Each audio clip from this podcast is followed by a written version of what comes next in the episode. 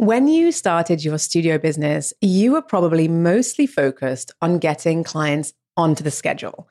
And rightly so, because that is the number one priority. But what happens sometimes a little bit down the road is that studio owners find themselves in a place where you've established your business, you've got clients in the door, they're regularly on your schedule, and you're thinking, what's next?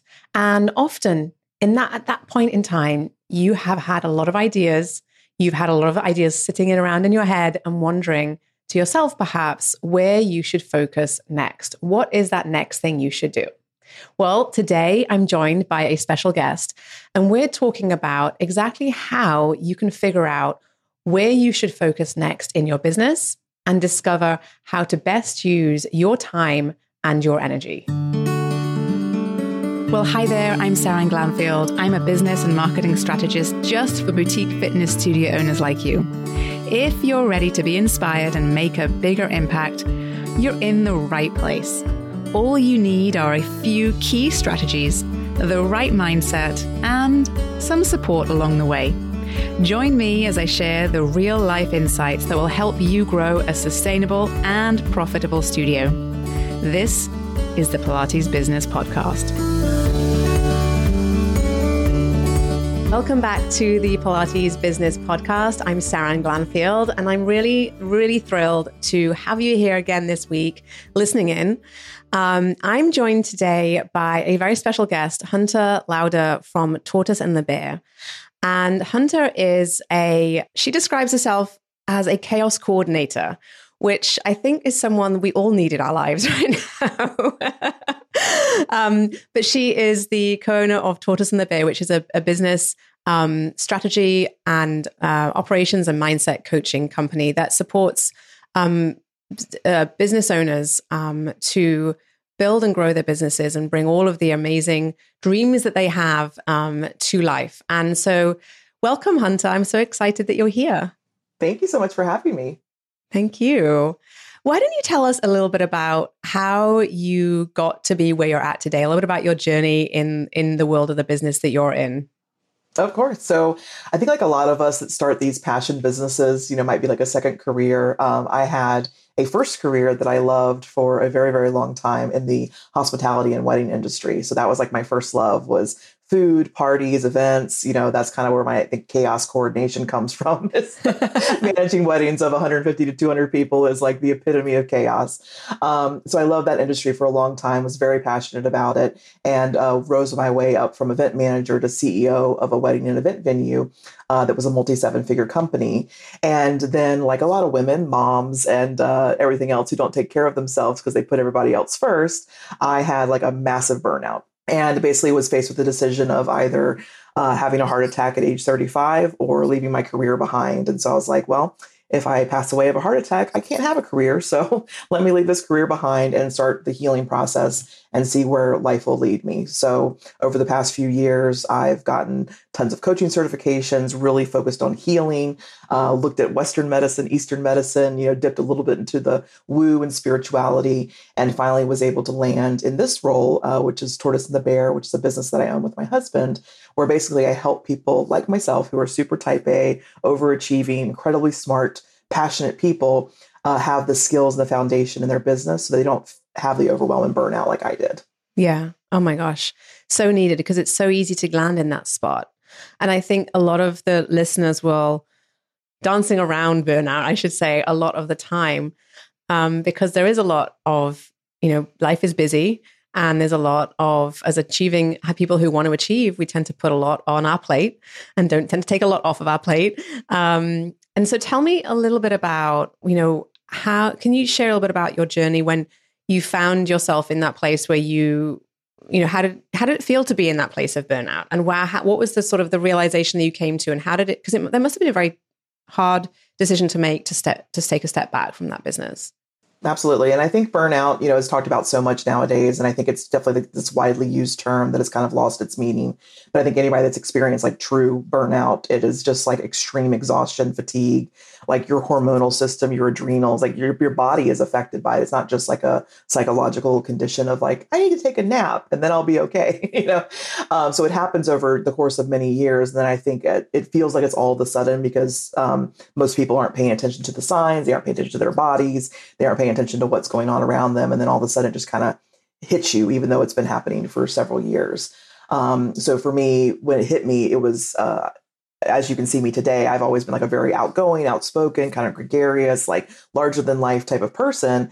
And I literally turned into like a shivering chihuahua in the corner where just people, noises, like anything was, it was um, almost like a PTSD response. It was just too much, too much noise, too much uh, feedback, too much information.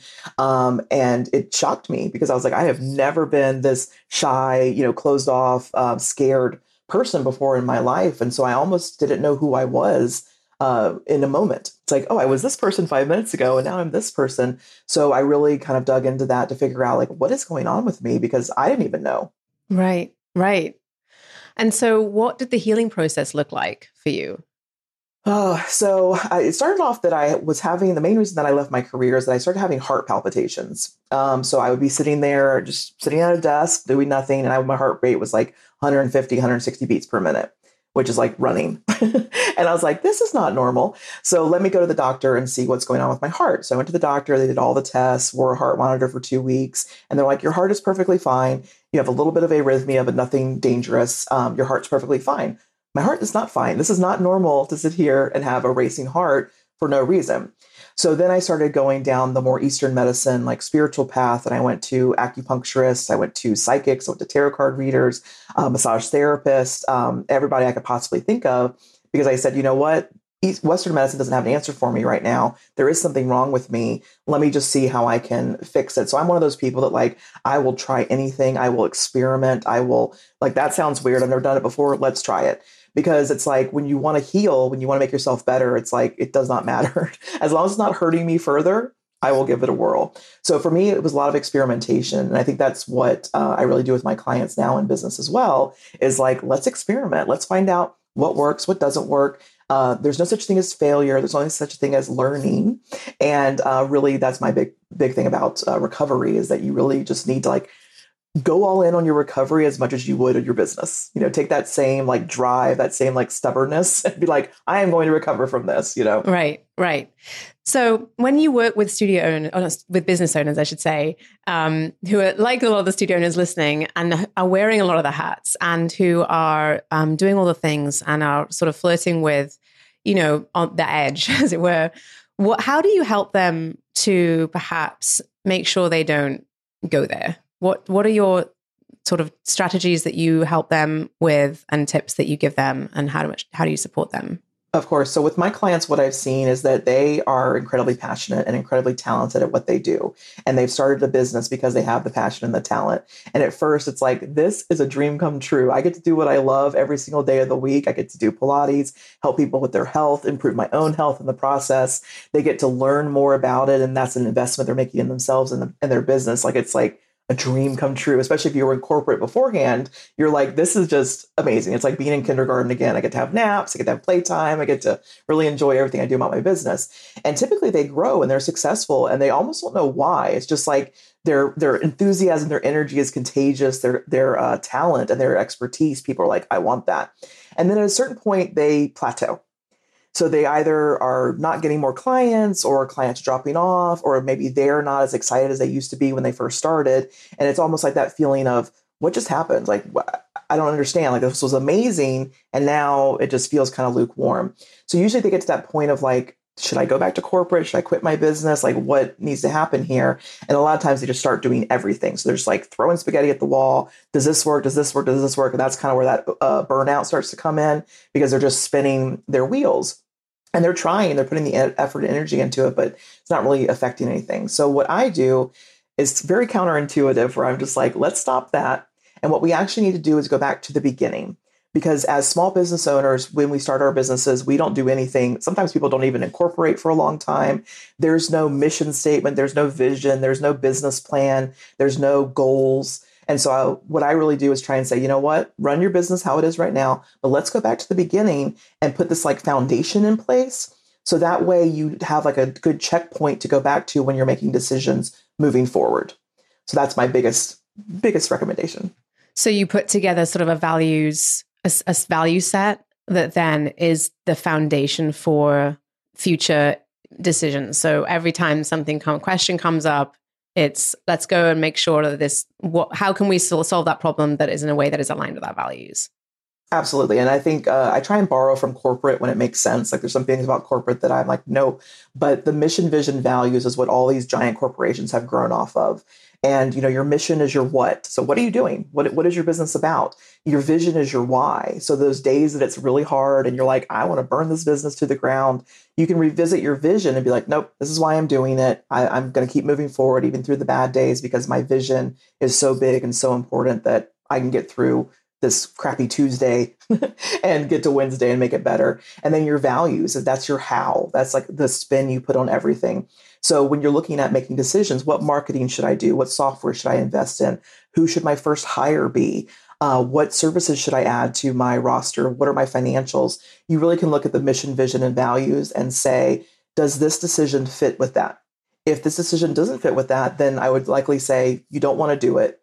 But if this decision, you're so gung ho about it, but it doesn't fit, then I'd say let's relook at your mission, vision, and values because this is really just that touch point, and it kind of takes the all the decision off of your shoulders. So instead of like I need to decide between these ten decisions myself, it's like no, I don't. I need to look at my mission, vision, and values, and that will help me make the decision. And so it kind of takes that pressure off. Yeah. Can you give an example of how you that's you one of your clients has used that just to give us a Yes. Absolutely. So um, I also use a lot of personality assessments to help clients because I don't believe they're like, this is who you are, this is who you always be, and this is the rule. But it's more of a way for me to really understand this complex human being who has this business that is literally them. I mean, the business is like them. It's their hopes, their dreams, their personality. And how can we take what they're naturally talented at, like their unique strengths and opportunities and really build a business that literally is is like a second arm to them or third arm to them i should say um, so what i have done with one of my clients who was a uh, creative uh, digital product designer so she designs uh, courses and workbooks and uh, lead magnets for people and she is an extrovert so she loves chatting with people and she's obviously works remotely, so she doesn't get a lot of interaction. So what she was doing was like super piling up her uh, calendar with like coffee chats and discovery calls and everything else because she loves chatting with people. But then she was like, I don't have time to actually do my client work because I'm on the phone all the time with these calls that aren't necessarily leading anywhere. And so we went back and looked at, you know, her mission, her vision, her values. So her values is connection uh, communication. She loves being around people. And so I said, that's great, but let's put a like boundary around that. So for Thursday, every Thursday for two hours, you are available for coffee chats. And then you're going to have an application for those coffee chats so that you know what's their name, what's their business, why do they want to connect, and you can make sure that you're making the best use of your time. So she looked at me when I said that to her and she goes, I can do that? Are you give, are you giving me permission to do that? I'm like, I'm not giving you permission. You're giving yourself permission. I was like, it's your business. Run it the way that feels good for you. If people can't connect with you in those two hours, then just put a little note saying, hey, if this time doesn't work, send me an email. And that way you know that person who just emailed you really wants to talk to you. And it's probably somebody you can accommodate. Otherwise, if it's too difficult and it's not worth their time, people will just move on. So it's like we really established that boundary in her business by looking at her values so that she could still have that connection, but not have it so much um, like on this one side where it was like really huge, and then she was neglecting all of her other things. Yeah, that's really helpful. I think you know boundaries are so important, and I think when you are um, when you're running your own business and you have always run it your own business, you know it's and especially if you've been you know in that sort of early days of where you've been trying a lot of different things and been trying to make it work and you have gotten to a certain place where it is working and you've got some momentum and you've got a little bit of um, air under the wings as it were and you're you know you're beginning to take off or you're take you've taken off and you're flying a little bit higher and higher um, it can be hard to recognize when you set those boundaries and what's appro- what, what are appropriate boundaries to set that are not going to negatively impact your business or the growth of your business. And I think there's a lot of sort of fear around that. And so, how do you help your clients to uh, manage that or work through that? Absolutely. So there's two parts of my business. You know, one is definitely business skills, strategies, you know, software, tech, um, hiring uh, your first VA or your first outsourced person. Then there's also a mindset piece to it you know so depending on where they are in their journey and what brought them to their business. So for example pilates studio owners if that's what they've always done that's going to be a different person than somebody who maybe left a corporate career to start their own pilates business. So we kind of look at each person individually and like what is the next best step for them. So one of the things that has been really effective that I've recommended to my clients. And I always say I don't like cookie cutter. This is like one thing that I'm like, I really, really recommend that everybody does this is uh, there's this app called Toggl. It's T O G G L. And it's basically a timekeeping app for people that clock in and clock out. And so I recommend to my clients, even if you don't clock in and clock out for your business, which you probably don't, you have no idea what you're spending time on and you have like kind of this gut feeling like, oh, I'm spending enough time on this. I'm spending enough time on marketing. I'm spending enough time on client work. I'm spending enough time on financial review. But if you actually set up those categories and Toggl, like here are the things that you should be doing in your business and literally clock in and out of your business for like two weeks, people are always shocked because they're like, oh my gosh, I'm spending so much time on admin, you know, like like paying bills and like software and setting things up. And they're like, let's look at if you could take that time and hire somebody who is like a tech VA who could just do it like that. And then your time is freed up to either make more money, get more clients, spend more time with your family, go to the spa, whatever might be important from a financial or even just a self care perspective. Like, would that be worth it to you? And usually that helps them with that mindset of like, oh my gosh, I can't hire somebody. I'm a small business owner. I need to do all this by myself. And it's like, but look at what you're doing. What you're working on is not bringing revenue to your business. So it would make more sense to hire somebody to do that so you can focus on the revenue generating aspects of your business. Yeah. Such great advice. And I, you know, I always, what I think that time audit that is is really really valuable and even if someone if even if you've done it before it's one of those things that it really is helpful to do sort of once a year or once every six months just to check in and make sure that you're kind of doing the things you think you're doing and it takes the time you think it takes because um, you know, I always, I always think, you know, I'll just reply to that email real quick and it'll just take me a couple of minutes. And it's like, nope, emails don't nope. take two minutes. Emails take 10, maybe 20, depending. Or, you know, oh, well, you know, that these are these small two minute tasks that actually are not two minute tasks. Um, and then we look at, you think about, okay, well, I'm, I'm spending all this time doing tasks that I do every single week or every single day that are not the taught that that someone else could do if I just spent maybe 10 20 minutes training someone to do or you know and then that what the impact is then on the business from a growth perspective when you're able to dedicate that time to other things, right? And those other things for studio owners might not be just teaching more hours. It could be putting together a new type of workshop that you can put on that would be meet, you know, would, would you could share with a, a, big group of people, or it could be running a big event, something that own. There are certain tasks that only the CEO can do, but there are a lot of tasks that other people can do, and it's sort of like weeding out the ones that only you can do and then sharing maybe sharing some of the other tasks. Well and i'm sure you've heard about they talk about the $1 tasks $5 tasks $100 task and like the $1000 task or whatever. And so it's like really to look at the, what are you doing? And if you're doing a lot of $5 tasks as a ceo of a company you know it's a good time to look at either delegating getting software or sometimes even eliminating those things because i think we especially creative people they want to like have all these different products all these different services they have so many ideas and it's like you're making your life more complicated so if we again if we go back to that foundation of the mission vision values is like is this new program in line with that uh, is this getting you to where you want to be? And I think it just helps with that kind of shiny object syndrome. And it's like, let's table that to the side let's work on this, which is a priority. Doesn't mean we never will do that. It just means let's not do it right now. And so even that, like, I have to do everything right now. It's like, no, no, you got time. You can do something in the next six months and then do something else. And so even just taking that pressure off where it's like, I can still realize my dreams. I can still realize my goals, but it's not like this again this weight on you where you're just like i have to do it all right now yeah right and i think that there's also it can be hard to say no to things or to take things you know it, uh, you know when you are looking at what you're doing and you some of those things you might enjoy doing but even if even if you enjoy doing them, they might not always be the best use of your time. And so letting go of things is also quite hard sometimes as well. Um, and bringing in other people into the business can also be hard. There's a lot of this is that is not always easy to do, but it's sort of like once you do it, oh my gosh, you look back and you just think, how why why didn't I do that sooner? right? Absolutely, hindsight and all that. yeah, yeah, yeah, yeah.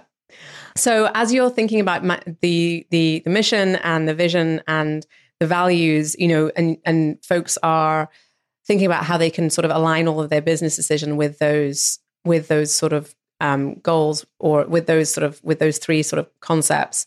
Um, how does that also then apply to sort of setting goals for the year ahead? So I'm a big fan of uh, reverse engineering goals. So I really like to because again, you have this goal probably for the year, usually three, five, ten years. You know, people have these big goals and these big dreams, but then it's like, how do I get there? I have a goal for the end of this year. How do I get there? Today it's you know Thursday, January uh, how do I get to December and have accomplished my goal? So what I normally do is we take those goals and we, you know, just dream big, like everything you want to do, just put it out there. Nothing's too uh, silly or too big or too, um, you know, important. And then we break it down. So in order to hit this goal, what do you need to do every quarter? Okay, great. Now, what do you need to do every month? Okay, every week and then every day. And at the end of my, my, offer, so I have this offer called Discover Your Path, where I basically put together a sales and visibility strategy for the client based on their personality. So at the end of that offer, they have literally what they need to do Monday through Friday to reach their goal at the end of the year. And then they're always looking back at, you know, metrics and information to say, okay, I, I'm doing this to work towards my goal. And business, I think everybody needs to go into it with the idea of it's an experiment there, like I said to you earlier, there is no failure. There's only lessons that you've learned. So it's like if you say, I want to add 20 new people to my Pilates program by the end of this month, and I'm going to do it by putting flyers out in local Starbucks, let's say. And let's say you do that and you're not really getting a lot of traction. You didn't fail. It wasn't a bad idea. It was a great idea that now you know doesn't work. So now we can say, that's not working. I'm not going to hit my 20 person goal this way. What's the next thing I can do? So it really allows you to pivot quickly as opposed to like, oh, I'm locked into this goal for the next year and I'm not hitting it. And then you're like, oh, shoot, I wasted all that time and money and everything else.